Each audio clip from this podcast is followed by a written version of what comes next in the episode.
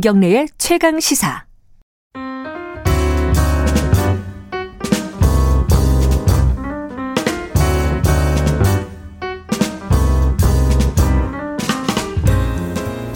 더 나은 미래를 위해 오늘의 정책을 고민하는 시간입니다. 김기식의 정책 이야기, 식스센스 김기식 더 미래 연구 소장님 나와 계십니다. 안녕하세요. 예, 안녕하세요. 오늘은 눈이 많이 와서 저희들이 전부 전화 연결로 돌렸거든요. 네. 혹시 사고라도 날까봐 걱정이 돼서 그런데 와주셨습니다. 너무 감사합니다. 외로웠습니다. 네, 아, 김 기자 보고 싶어서 왔어요. 되게 가까우셔가지고 네, 그죠? 네, 네. 예. 그 사무실도 저희 바로 옆이어서. 네. 예, 예. 자, 오늘 아까 저희들이 정의당의 김종철 대표를 잠깐 연결을 해가지고 네, 네, 네. 지금 법안 중대재해기업처벌법 어떻게 여야 합의가 협의가 네. 진행되고 있는지 좀 알아봤는데 이게 지금 뭔가 합의는 되고 있는 것 같은데 네, 네. 뭐는 빼겠다, 뭐는 유예하겠다, 네, 네, 네. 또뭐 뭐는 또 안 된다, 네. 뭐는 약화시킨다 이런 얘기만 계속 나오고 있는 것 같아요. 지금 네. 어때요? 지금 이제 거의 이제 뭐 1월 8일 날 내일, 내일 모레 내일, 이제 예. 어, 내일 처리하겠다고 해서 이제 막바지 상황인 것 같은데 뭐 물론 아직도 어 재개에 반대가 있습니다만 네. 사실은 많은 이제 중대재해 산재라고 하는 게 비용을 절감하기 위해서 인력과 장비를 제대로 투입하지 않은 상태에서 음. 노동 인력을 쓰다 보니까 사고가 나는 거니까 결국은 이 그 안전전 조치를 제대로 안 해서 얻을 수 있는 경제적 이익보다 그것을 제대로 안 했을 때 벌 수 받게 되는 어떤 벌금이라든가 형사처벌의 강도가 세야만 네. 어, 사실 부담이 이익보다 부담이 커야만 이제 이 산재가 줄어들기 때문에 저는 네. 뭐 기업에 부담을 주는 것이 오히려 이, 이 법의 취지이고 그래야 우리 산재 공화국 OECD 산재 1위라고 하는 이런 불명예를 벗어날 수 있다는 건 맞는데 이제 민주당 입장에서는 지난번 공정상법처럼 해놓고 욕먹는 일을 반복해서는 좀 곤란하겠다 이런 아. 생각은 좀 들고 아. 또 정의당 입장 정의당을 보면 사실은 저, 지난번에 말씀드렸지만 주- 그 정의당이 제출한 중대재해법은 그 형사처벌의 죄형 법정 중이나 명화성 원칙에서 보면 문제가 여러 가지로 음. 많은데 그걸 마치 그 이뭐 1.1핵이라도 고치면 개혁의 후퇴다 음. 이렇게 얘기하는 건 또 부적절하다 그런 점에서 남은 시간이라도 좀 합리적 논의를 통해서 어, 최선의 방안을 찾아야 되겠죠. 근데 아까 이제 김종철 대표가 그 얘기를 했어요. 이제 중기부에서 들고 예, 온 예. 게 5인 이상 사업장 같은 경우에는 아예 이제 법에서 제외시키겠다. 이하 사업자. 예, 5인 이하 사업자요. 예, 예, 예. 근데 이제 뭐 소상공인들 어려우니까 네, 그분들한테는 이런 부담을 지어주지 않겠다는 취지인 것 같은데 네, 네, 네. 아니 이거 어려우면은 지원을 해가지고 뭔가 안전 조치라든가 이런 거할수 있게 해줘야지 아예 빼버리는 게 말이 되냐 이런 입장이에요 정의당이 어떻게 보세요 이거는? 그 지적은 한편 타당하고 한편 타당하지 않다고 생각합니다. 어, 어떤- 우리가 지금 예. 52시간이나 최저임금 할 때도 예, 그 뒤에 벌어진 양상이 뭐냐면 대기업들은 아무 문제 없고요. 예, 오히려 영세한 소상공인들이 그 반발하면서 우리 사회의 의뢰에 해당되는 노동자와 영세 소상공인이 싸우는 양태가. 벌어졌잖아요. 예. 똑같은 거예요. 예를 들어서 지금 우리나라 자영업이 수백만 개인데 그 중에 대부분은 식당이라든가 작은 영업 장소 아닙니까? 네. 그거 그거 여기 보고 그걸 어떻게 정부가 다 지원을 음, 하고 관리를 할 수 있게 했어요. 그러니까 이제 다시 말해서 이 중대재해 처벌법에 대해서 국민적 비판 여론이 높은 것.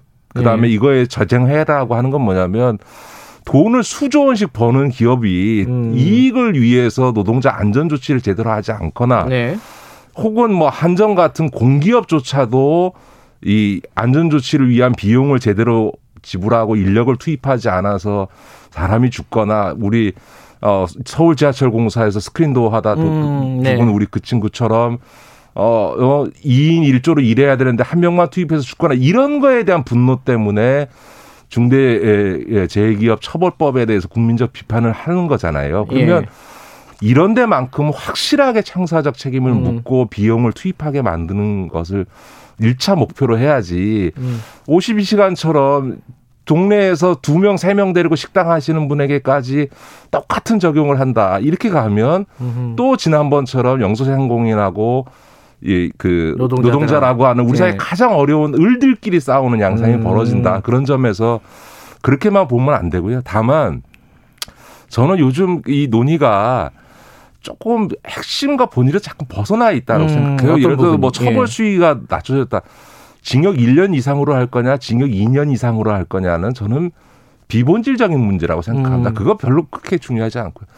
유예 기간도 52시간도 유예 기간 뒀거든요. 규모에 따라서 네. 노동 관련 법률은 다 유예 기간을 둡니다. 다만 2년 4년은 너무 기니까 저는 뭐 최소는 1년 2년 예. 정도 두는 것이 잘 좋다고 생각하는데 그 유예 기간을 1년 2년으로 할 거냐 2년 3년으로 할 거냐 이것도 저는 뭐 그거 갖고 후퇴다 뭐다 이렇게 얘기하는 거는 저는 음. 굉장히 부적절하고 정의당이나 일부 진보 언론에서 처벌 수위 문제나 유예 기간 갖고 비판하는 거는 너무 경직된 태도이고요. 음. 오히려 더 중요한 문제를 빠뜨리고 있다는 거죠. 거예요? 그러니까 예를 들어서 지금 말씀드린 것처럼 그러니까 독자적인 사업장을 갖고 운영하고 있는 5인 미만 영세 사업장에 대해서 예외를 인정해 주는 거는 불가피한 부분이 있어요. 거기는 뭐 두 명 데리고 일하는데 어, 무슨 돈이 있어서 거기는 그러니까 돈을 아끼기 위해서 안전사고가 나는 경우는 아닌 거거든요. 그런데 예. 예. 를 들어서 하나의 큰 사업장에서 하도급 부분에서 가장 많은 사고가 나타나거든요. 음, 네. 근데 예를 들어서 다섯 명, 열 명으로 이렇게 기, 인원 기준을 두면 원청이 하도급을 줄 때 다섯 명, 여섯 명으로 짜게서 쪼개서. 도급을 예. 주게 되잖아요.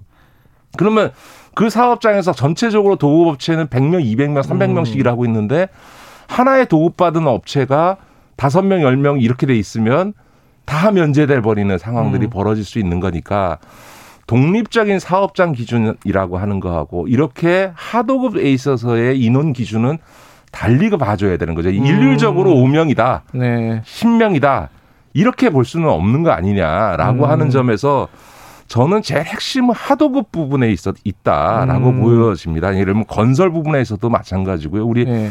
발전소에서 맞아요. 나타났던 사고들도 다 하도급 부분 아닙니까? 음. 안전 업무에 하도급 하는. 그래서 하도급 부분에 일차적 책임을 묻고 또 핵심은 뭐냐면 처벌 수위나 네. 이런 유예기한 문제가 아니고 원청이나 발주처의 책임을 어떻게 물을 거냐라고 음. 하는 문제거든요. 공기 음. 단축하라고 하는 거 해서 사고 나는 거에 대해서 어떻게 할 거냐. 그 네. 다음에 어, 제대로 그 안전을 문제와 관련해서 도급을 주면서 비용을 주지 않아서 비용이 모자라서 사실은 어, 도급받은 업체가 제대로 음. 인력을 투입 안 해서 생기는 문제가 없도록 제대로 하도급법상에 보장돼 있는 제대로 비용을 지불하게 원청이 하도록 만든다든지 이런 것들이 저는 중요한 문제인 것 음. 같고요.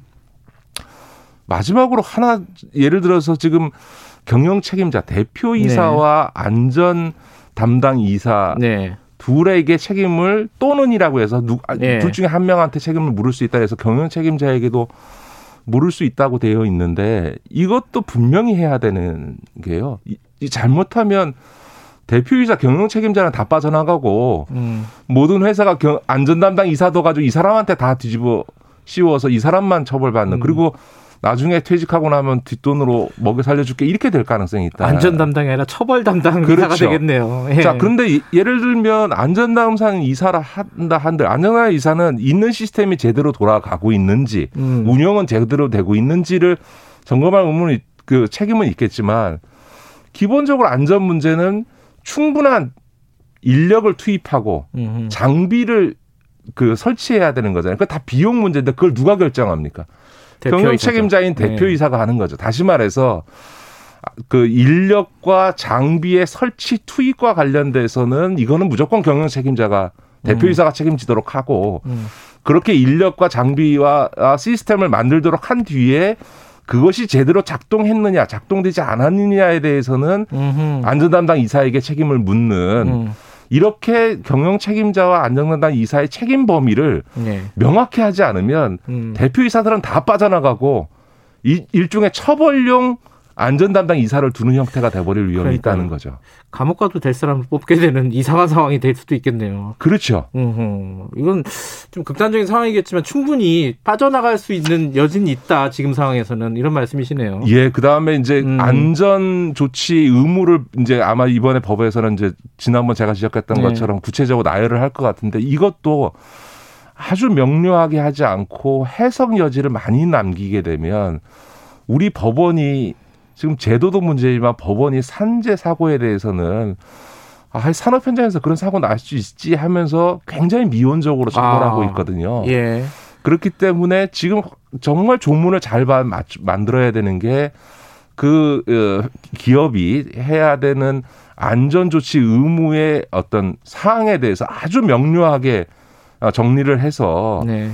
어, 해석상의 문제의 여지를 많이 줄여야 법원으로 막상 기소돼서 넘어갔는데 무죄가 나거나 혹은 음. 봐주는 이런 일이 반복되지 않을 수 있다. 음. 저는 지금 이런 문제들이 오히려 지금 이법 논의에서 네. 훨씬 중요한 문제라고 생각하는데 지금 시간에 쫓기면서 어, 논의를 하고 음. 있고 또 하나는 자꾸 그 무슨 어, 처벌의 수위나 유예 기간 같은 문제가 음. 부각되면서 오히려 정작 제, 제대로 논의돼야 될 부분은 논의가 안 되고 있는 거 아닌가 이- 제대로 안 되고 있는 거 아닌가 이런 음. 걱정이 있습니다. 그 대표이사의 책임 문제라든가 원청 발주처의 책임 문제 이런 부분들이 본질적인데 네. 그 부분들이 간과되고 오히려 지역적인 논란들만 계속되고 있다 이런 말씀이신가요? 예, 예. 지적들은 되는데 그것만큼의 비중 있게는 안 되는 것 같아서 좀 걱정인 거죠. 음, 알겠습니다. 뭐 내일 통과시킨다고 하는데 이런 논의까지 오늘 좀 진행이 될 수 있을지 좀 지켜봐야겠네요. 아, 이 얘기도 좀 간단하게나마 네. 좀 여, 여쭤봐야 될 것 같습니다. 아동학대 문제 좀 정인이 사건이라고 이게 언론에서 네, 많이들 네, 부르는 사건인데 아, 저희들도 그 얘기를 많이 했는데 얘기할 때마다 좀 답답해요. 네. 이런 사건 벌어지면은 똑같은 논란들이 반복되고 대책들 나오는데 좀 있으면 또 같은 사건이 벌어지고 이거 어떻게 해야 되는 겁니까? 맞습니다. 2013년도에 울산에서 어, 아주 참혹한 사건이 있었죠. 아이가 예. 어, 마- 어, 학대 폭력에서 사망한 사건 뒤에 종합적인 조사와 대책이 발표된 적이 있고요. 예. 그 뒤로 거의 몇 년 주기로 계속 이런 일이 이- 맞아요. 이 발생하고 2016년도에도 종합 대책이 있었고. 예. 어, 발표되는데 하나도 바뀌고 있지 않습니다. 그러니까 그거는 이거는 기본적으로 제도 그, 그 사이에 제도와 시스템은 많이 개선해 왔거든요. 그런데도 불구하고 왜 이렇게 반복된 저는 어, 근본적인 문제들이 있다 우리 사회에. 음. 첫 번째는 이 사회 문화적인 또 혹은 사회 인식상의 문제가 있는 거죠. 아이는 독립적인 인격체로 인정하지 않고 네. 부모의 소유물처럼 생각하는 것도 있고요.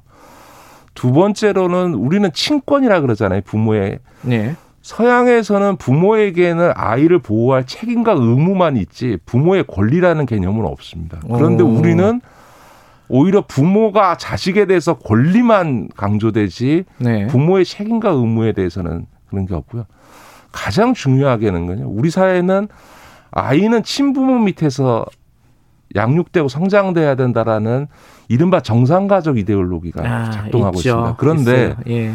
신문이나 언론에 이런 방송이 나는 데는 그 양부 이런 아동 폭력 사건이 발생하면 양부모 어 입양한 부모거나 혹은 계모 계부 케이스가 주로 부각이 됩니다만 실제로 아동 폭력 사건의 90%는 친부모가 하고요.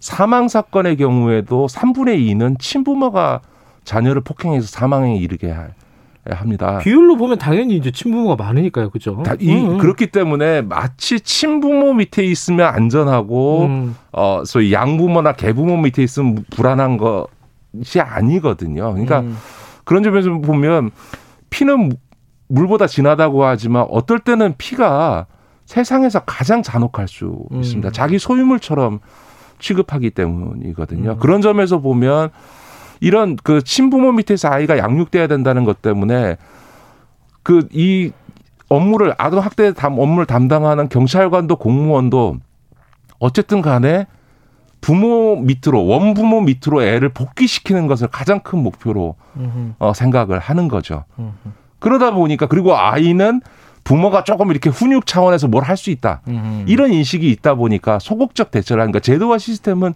굉장히 많이 발전을 해왔습니다. 그런데 음. 작동하지 않는 거죠. 음흠.